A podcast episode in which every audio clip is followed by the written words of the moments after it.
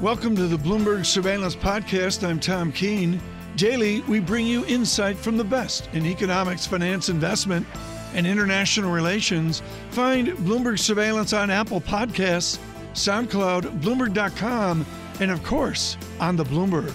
We begin the program with Alan Ruskin of Deutsche Bank. Here's a line from Alan for you. G10 central banks have expanded their collective balance sheet by $2.7 trillion, and two thirds of this comes from one central bank alone.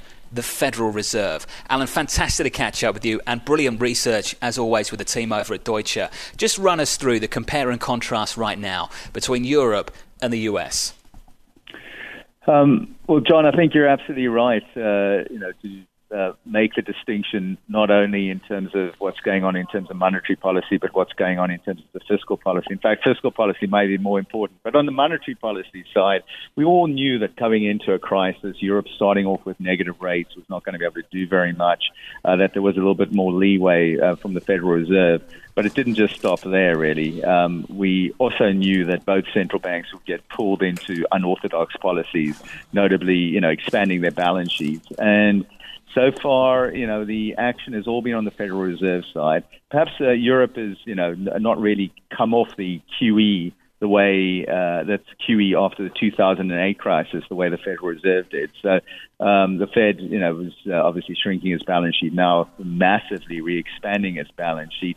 But you know, it's it's tended to show uh, a few limits. It's uh, uh, we know the detail in terms of you know willingness to extend out the credit structure. So the Federal Reserve, as the world's most important bank, is doing uh, everything it can to ameliorate what is you know really seen as the sharpest uh, decline in output uh, in modern economic history pretty easy at this point, Alan. I'm sure you'd agree to identify the differences between the United States and Europe. Yet pushing that view through the market is actually far more complex.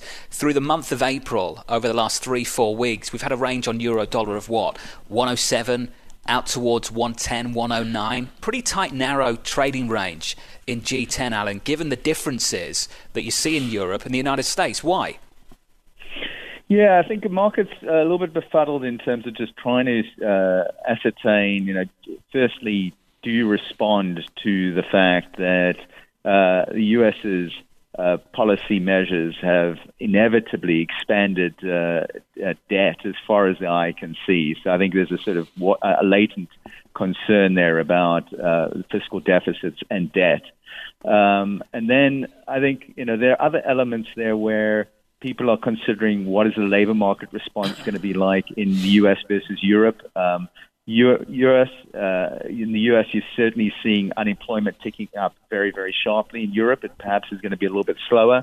Um, is that flexibility a good or bad thing? The market's confused on that issue. And then I think the other element is just, you know, just the course of this virus. I think there's uh, certainly some concern that the US's response is going to be uh, trickier going forward, particularly when one state, you know, for example, uh, opens and uh, shifts away from lockdowns, another state maybe doesn't, but you still have uh, travel between two states.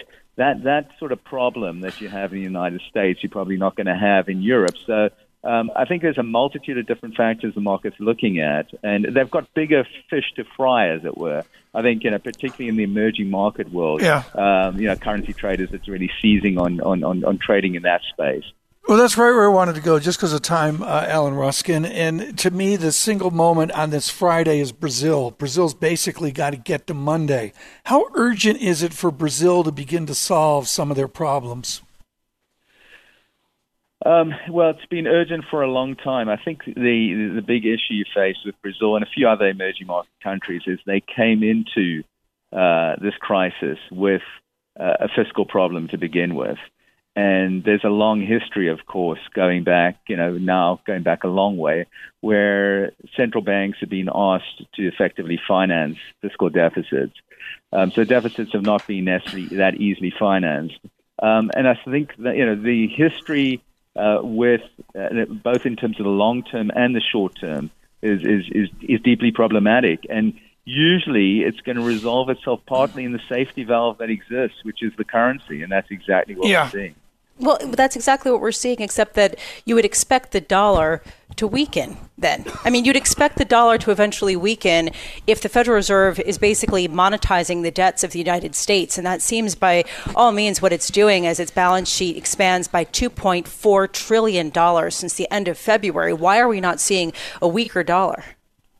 Uh, Lisa, so let me just uh, you know make a quick distinction between what I was saying earlier, which was really related to Brazil um, and why the Brazilian real is actually you know weakening. Uh, the dollar is a bit of a special case. um, so I think uh, you know being the major global reserve currency, there's you know some sense there that um, regardless of some of the policies in the short term and perhaps even in the longer term, uh, numerous transactions have been done and uh, there have been enormous balance sheet in, you know, imbalances effectively, which have resulted in liquidity related demand for the dollar. So I think what you saw, particularly you know uh, three or four weeks back, was the dollar had a natural bid because of what effectively were um, bank related imbalances. We saw it particularly as it related to Japanese banks, to a lesser degree, uh, European banks as well. Um, whereby there was extraordinary demand for dollars. And if you actually look at what the central bank has done, um, the, you know, these swap lines to the BOJ, I think, are, you know, being utilized to the extent of about 200 billion, Europe about 150 billion. So there has been a strong need for dollar liquidity globally. Um, and without that liquidity, the dollar would have been even stronger. Alan, always great to get your thoughts on this program. Alan Ruskin there of Deutsche Bank. I hope you and yours are doing well. Alan, thank you very much for joining us. Let's get a, a, larger global view on oil. He is head of uh, commodities and derivative research, Francisco Blanch for the Bank of America. Francisco, as you write your research for the weekend, where's the most efficacious price of oil right now? I've lost track. Where's the the good spot for Brent crude to be right now? Well, um, I think I think Thomas, as you pointed out, the um, the economic uh, data is so dismal that uh, the commodities have nowhere to hide.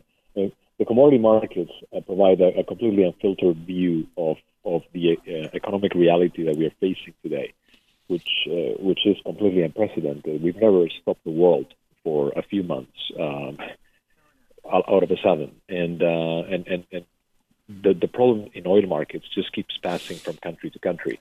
When OPEC decided to cut production uh, a couple of weeks ago, the um, the price of um, the price of of, of uh, Dubai and Oman grades uh, was lifted relative to the price of Brent, but it didn't do anything to prevent WTI from trading negative at the beginning of the week.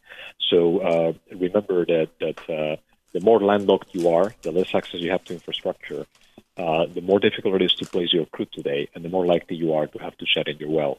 And that's what we're seeing right now. We're seeing strong signals to producers to essentially cap their wells and stop flowing barrels into the pipelines. Are they responding to that, Francisco, as far as you can see? Uh, well, uh, they, they, if you look at the real time data, they are not yet. Uh, the, the only response that we've started to see is OPEC's, um, although uh, the deal doesn't really come into play until May, which of course is Friday next week. Um, so, so the issue we're facing here, going back to the point that you guys were making, is you have a 30% drop in U.S. GDP, maybe more. You have a 22, 25% drop in Japan GDP.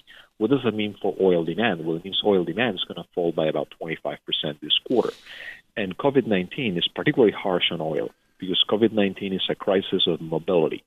Um, and, and oil is the fuel of transportation. So as a result, oil is the most impacted energy commodity and probably just the most impacted commodity. Period. Um, so so we are seeing uh, we are seeing a very complicated situation here because even the OPEC deal, which is very large, is the largest ever. It's only 10 million barrels a day, which is about 10 percent. So so you're you're still producing a lot of excess oil while we're all sitting at home not driving and not flying. And that's that's really the main issue. We we need to get back to work to save the oil market here. Francisco, yesterday Mohamed El-Erian was speaking with John Ferro, and he talked about a growing cognitive dissonance in markets. I recommend you watch the interview. It was really, really interesting and, and, and stark, but it highlights that cognitive dissonance perhaps is most prevalent in the oil market. We've got theory kind of bumping up against the physical reality where there are not enough places to store oil. And I'm wondering the theory that demand will pick up at some point, when does that fail? I mean, how far out in the contract could we potentially see zero or negative pricing as facilities fill up? Well, um, we we got a glimpse of it this week, and uh, and prices at the end of the day in commodity markets are signals for uh, either consumers or producers or infrastructure operators like pipeline operators or storage owners to take action. And, uh, and, and and the signal right now is that you should be buying cheap oil in the front end of the curve and storing it forward. So I don't think that forward prices are going to collapse um, into spot. I mean, over time they may and they they will, right? So that the curve rolls down, but it's not like the entire curve comes comes down immediately because um, uh, there there is uh, there, there is first of all the need to to push oil into storage, and secondly there is going to be the expectation naturally that the economy is going to get back to some kind of normal at some point. And and I know I don't know what that looks like, but uh, but when you look at the equity markets, you look at the S&P at 2,800, and you look at the fixed income markets uh, trading, uh, frankly, a lot better than they did in March. Um, I guess I guess we, we are all under under the impression that things are going to get back to normal. That's what we were hearing from Secretary Mnuchin. That's what we're hearing from the White House. That's what we're hearing from our world leaders. And uh, and maybe it doesn't happen. But uh, but in the meantime, the, the Fed is doing an amazing job uh, papering things over and uh, that's what's keeping asset values uh, where they are. And, uh, and, and and and the governments are, are, are expanding, as you said before, their, their fiscal budgets to essentially send people money. The real problem we have is that we are not producing any output. So as a result, uh, we are we are sending people money at, at a time when the economy is not really it, it, where, where actual output is down 30 40 percent and I think that's going to be uh, very very good for gold and that's why we made a call that gold's going to go to 3000 over the course of the next 18 months because of what's going on on the monetary front and, the, and on the fiscal front. 3,000 on gold. Francisco, that's a huge call. When you make that call on the phone to clients in communication with them, what's the huge pushback right now? Well, I think people are, are a little confused about what, what's happening on a macro basis. Uh, I, am not getting a lot of pushback. I think people are, are, are, realizing that yeah. this is that this is a major major change in the Fed's balance sheet. They're going to double the balance sheet, maybe triple the balance sheet. The last time the Fed did that, gold basically doubled in value. So, um, and that was during the global financial crisis. Um, so, so that's why we're making this call. We think that, that, that the expansion of the Fed's balance sheet will will push the ultimate safe haven up pretty dramatically here. Uh, Francisco, we got to continue this discussion uh, on gold. We'll do that uh, another time. Francisco Blanch, thank you so much. Greatly, greatly appreciate it with Bank of America. We need to frame up here the end of April, this historic moment we're in, in trying to stagger into May. And of course, with the pandemic, we go from May 5th to the middle of May, and many people now even beginning to talk into June. I know India is doing that as a nation. David Kelly is at JP Morgan Asset Management and really quite good linking economics into the investment at world. David, what will you think about this weekend? What will you write forward to Monday? Uh, I'm probably going to be writing about, you know, there's another fiscal package which has just been passed by the House, and we're we're adding an awful lot of government debt here, and you know, really we've got packages that will take us through the middle of the summer, but it looks to me like we still won't have an economy that's really even on a significant road to recovery until the middle of next year. And that's an awful lot of extra government debt, and, and the central banks are just monetizing this debt. So it's it's really you know what is the limit there in terms of how much the government, how much debt the government can issue, and how much debt the central bank will buy without actually setting up a real problem down the road. David, there's a real willingness, I think, over the last several weeks to just discount and ignore the economic data that we've had. But the economic data that we've had, even if it has been expected, does inform you, does tell you something about how difficult the recovery will be. If you've got 26 million people applying for initial jobless claims and they're sitting there waiting for a job, how quickly do those jobs come back? Well, I, I think we will get a lot of momentum in the second half of next year once we have a, a vaccine. The problem is just getting getting to that point. But once you do have a vaccine, I mean, there there are ways you could do this more efficiently because there are a lot of companies who will will find it hard to restart. Uh, but there will be a huge demand for a lot of the entertainment, leisure services, um, restaurants, retail that that uh, people will be missing out on. So you'll get a lot of momentum going in the economy if you can finance the new companies that will then employ people to do these things um, you, you can reemploy people pretty pretty quickly. So I think the economy by 2022 will be uh, will have a, a strong head of steam, and the unemployment rate will be coming down rapidly. Uh, but still, that's you know we've got to finance an awful lot of misery between now and then. When you talk about financing the misery, I want to go to your point of debt monetization. Basically, this is the idea that the U.S. is selling trillions of dollars of treasuries and the Federal Reserve is buying them all up to suppress borrowing costs and create mm-hmm. natural demand. The, the balance sheet of the Fed has increased by $2.4 trillion since the mm-hmm. end of February. What is the longer term consequence of this if it isn't inflation and it isn't a debasement of the dollar? Well, I mean, it's hard to debase the dollar against any other currency. I think I think there's a the, the U.S. has got a lot of advantages because other other countries are doing the same thing. The dollar has always been a sort of preferred currency, um, but we we do we are running a risk. I mean, I think that the, the key thing that has protected us all the way through is actually income inequality because the people who have all these IOUs aren't using them, and so you don't get aggregate demand in the economy picking up. But if you, uh, the the one thing that would cause an awful lot of problems is if we tried to maintain some sort of egalitarianism as we come out of this, if we tried to help people at the bottom and the middle, which is a very good thing to do. But um, if you do that, you create extra, extra demand, and then inflation gets going. And once inflation gets going, people are going to doubt the ability of the Federal Reserve to corral that inflation and doubt the ability of the federal government well, to service its debt. And that's really the thing that I'm worried about. Okay, but this is the heart of the matter, David Kelly. Do we invest now over a responsible long term uh, uh, horizon for disinflation or inflation? To me, that's a huge conundrum. Yeah, I, I think I think for the long run, you you you bet on inflation. Um, uh, you know, we we first of all, I'm not sure how much disinflation we're going to get in this huge recession because there's so so much constraint on supply also. And so it's you know usually when you have um, you know have a, a, in the Great Depression you had huge excess supply that all these people yeah, wanted to work yeah, all the stuff yeah. that people want to sell. But you know now we don't. We've got a supply shortage as well as a demand shortage. But when we come out of this, we're going to have so much debt and so much demand uh, pent up demand. I mean, the, the savings rate is, is one of the things we're going to see over the next few quarters is a huge increase in the savings rate. Um, when you push that demand into an economy with limited supply, you could get inflation, and the whole, you know, the, everything that we've done in terms of ballooning government deficits around the world has all been ca- possible only because of low inflation and low interest rates. Yeah, okay, great. But that tells me I want to buy stocks. Right now, we're only yep. buying eight stocks out there. Uh, uh, John mentioned we've got Amazon coming out next week on earnings, Microsoft, and the other glory stocks. What do you tell JP Morgan asset management clients who go, I just want to buy eight stocks?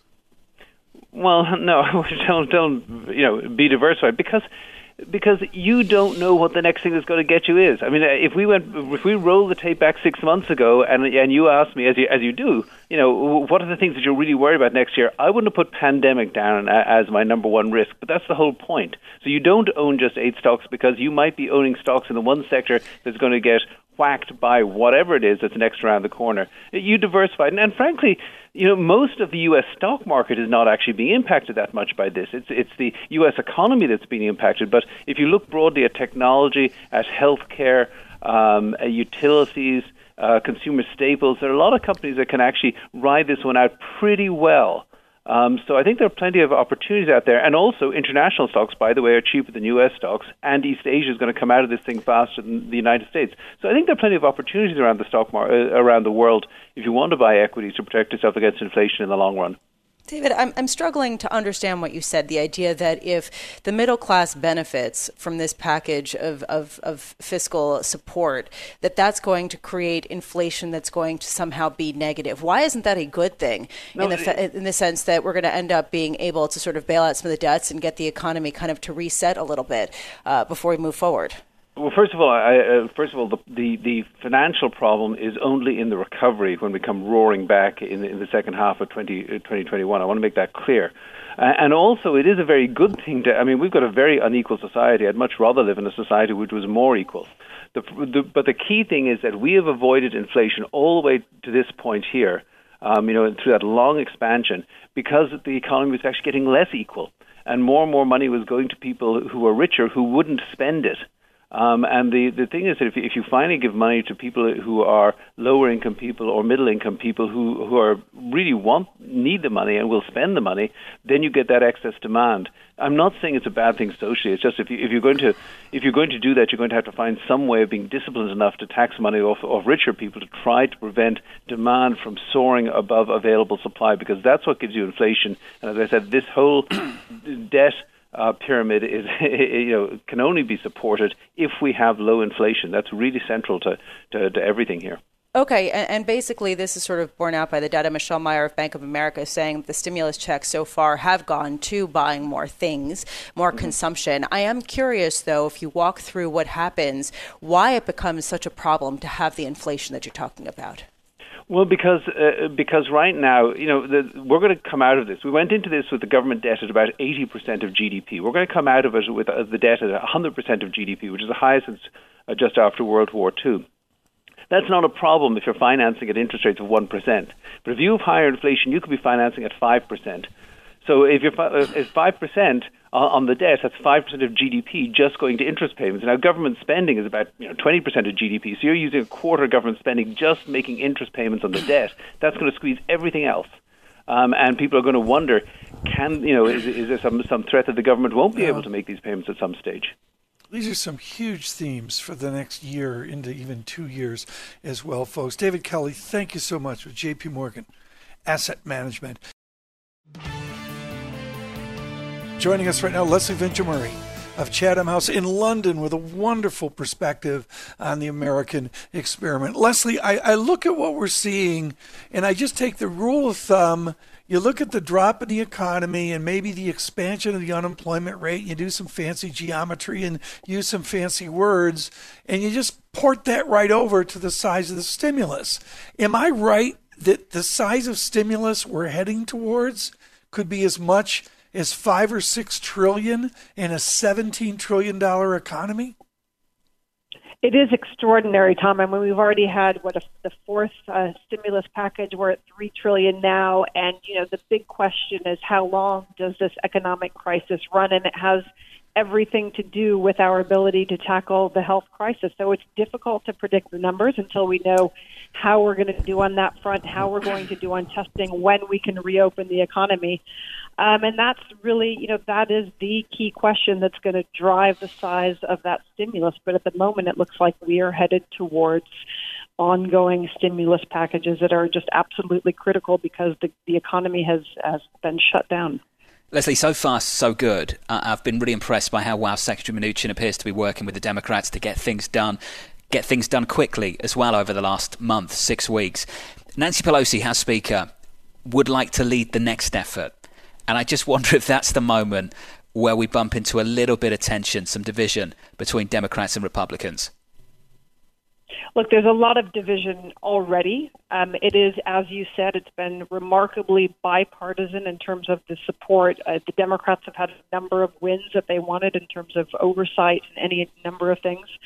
Um, and as we get closer to the election towards November, once we get to the summer, that partisanship is going to really drive a number of things. But I think the scale of the crisis has, you know, really been something that's um, at least in terms of the economic response, brought people together. Now we're seeing something very, very different when it comes to to dealing with the health crisis, where opinion varies, where the states are battling it out with the with the with the with the government, um, the federal government. Um, but I think you know one way or the other, we're going to have to see Congress uh, pulling together with Mnuchin and, and, and driving this response forward. Because as we've seen, we're looking at unemployment being possibly as high as 30 percent by the summer. Leslie, uh, to John's point, as he set this segment up, where he was talking about how the fiscal response and the monetary response set the decade for the, for since the uh, 2008 crisis in the U.S. emerged more quickly. Is the size of the package appropriate that we have seen so far out of the United States? How big would be appropriate given the magnitude of the shock? In the U.S. Yes. Yeah, I mean, again, to go back to my original point, it's very hard to put a number on it until we see how long we're going to have state after state after state shuttered with this small businesses closed, corporates, you know, dialing back because they're working from home, things getting slowed down. Mm. until we know, until we see a, you know, the, the, the, the curve of deaths coming down, the hospital capacity being able to confront that health crisis – until we know when states are going to reopen, when the economy is going to be reopened, we can't put a number on it. We can't put a we can't put a ceiling on it. Leslie, I want to switch gears here. Let's pretend there's no pandemic right now. Buried in the Washington Post this morning is a tiny little article claiming that Vice President Biden is leading the president in this poll or that. And then there's a modest silence. But, Pres- but uh, Secretary Clinton was doing better at this time versus the president long ago and far away. How is the vice president doing? How is Vice President Biden doing? Well, you know, we are seeing those numbers, and we're seeing, especially in American Americans age 50 and over, that the preference for Biden is is is, is really um, much stronger than the, the preference for, for President Trump. Um, but it's a long time out, uh, and as we know, the Vice President uh, Biden has a it's, it's an incredibly difficult climate. The, the president of the United States has a, a opportunity every single night to demonstrate, you know, his leadership um, and have have Americans assess that on national television. Biden is not getting that airtime. He's um, having, you know, difficult mm-hmm. getting into difficulty getting into the public debate. So it's a very it's an uphill battle. Leslie, thank you so much. Leslie Vinjamuri with Chatham House in London. Greatly appreciate that. Uh, this is the interview of the day on the virology of the moment. He is uh, uh, Andrew Pekosz of the Johns Hopkins University. He's out of Pennsylvania and Rutgers, and he is truly expert on the science that underpins this virus, this horrible virus, and this pandemic. We talked today about the last 24 hour news flow on virology there's such an important distinction here to make between things that are used as disinfectants, right, that can uh, work on surfaces uh, to kill viruses, things that work topically, which are things that you can put on your skin, uh, which kill viruses, uh, versus things that um, you take as as a drug internally in terms of what you can um, uh, and, and, and, that affects the virus and can limit the virus. Um, all of these things um, can be toxic to people. Um, it's the amount that we use, the dose, the um, the dilution that we use, that brings it down into a level where it's less harmful for us and is still harmful to the to the virus um, or, the, or any other pathogen. I thought the, the medical officials within the press conference made clear their unhappiness over these comments, and yet it speaks of the plague and Albert Camus the desperation to find solutions. You're one of our great virological experts. For you and Dr. Fauci and Dr. Birx, please tell us how far out there is the solution to this virus? So there are a number of clinical trials that are going on right now, and you know, while while that's not the popular thing to say, there will need some time before we can test some of these treatments to really be sure that they're number one not causing any extra harm, and number two truly are eff- effective. And I think the other thing to pay attention to, though, is mm. you know this virus induces a broad spectrum of disease. Um, drugs may be effective against the mild forms of the disease, but perhaps not as effective against the severe forms of the disease. So all these things have to be investigated with clinical trials to make sure that the treatments that, were, that, that are being proposed are actually effective for particular patient populations. Uh, but Andrew, how many you know how many drugs do we know of that could work? Yesterday there, there was quite a, a lot of hope, and then a big setback when this Gilead drug um, didn't really go as planned in terms of the Chinese trial. How many more of these drugs will fail just like this one did? Yeah, so I think the remdesivir trial is a great trial. Some details are lacking, but it seems like that was really targeting uh, severe cases of, influ- uh, of, of uh, COVID-19. Targeting severe cases is very, very difficult because people suffering from those severe cases have a combination of the virus causing damage, but also their immune system causing damage. So, some, so it may be that relying on just an antiviral drug for severe disease isn't uh, completely uh, the right strategy. We may need to find ways to also temper the immune response that's being induced by the virus for those severe diseases. The remdesivir drug may be able to work in, in more How mild situations or at early times post-infection. How far away to, to actually finding a vaccine are we? Um, a vaccine, we're, we're, you know, we're in the middle of phase one clinical trials um, for a number of different uh, vaccine platforms. We would expect to hear something in the next month or two about some of the initial safety work that's uh, going on uh, with those drug with those vaccines, and then. Um, the trials that are going to be putting it into patients to look for efficacy um, are already being lined up um, under the assumption that some of these drugs will be safe, or these vaccines will be safe. So we're still about a year away from anything in terms of a practical rollout of a vaccine if everything goes well. Andrew Pekosz from the Johns Hopkins University. I thought that was exceptionally timely given uh, the news flow of the last 48 hours. Thanks for listening to the Bloomberg Surveillance Podcast. Subscribe and listen to interviews on Apple Podcasts, SoundCloud, or whichever podcast platform you prefer. I'm on Twitter at Tom Keene. Before the podcast, you can always catch us worldwide on Bloomberg Radio.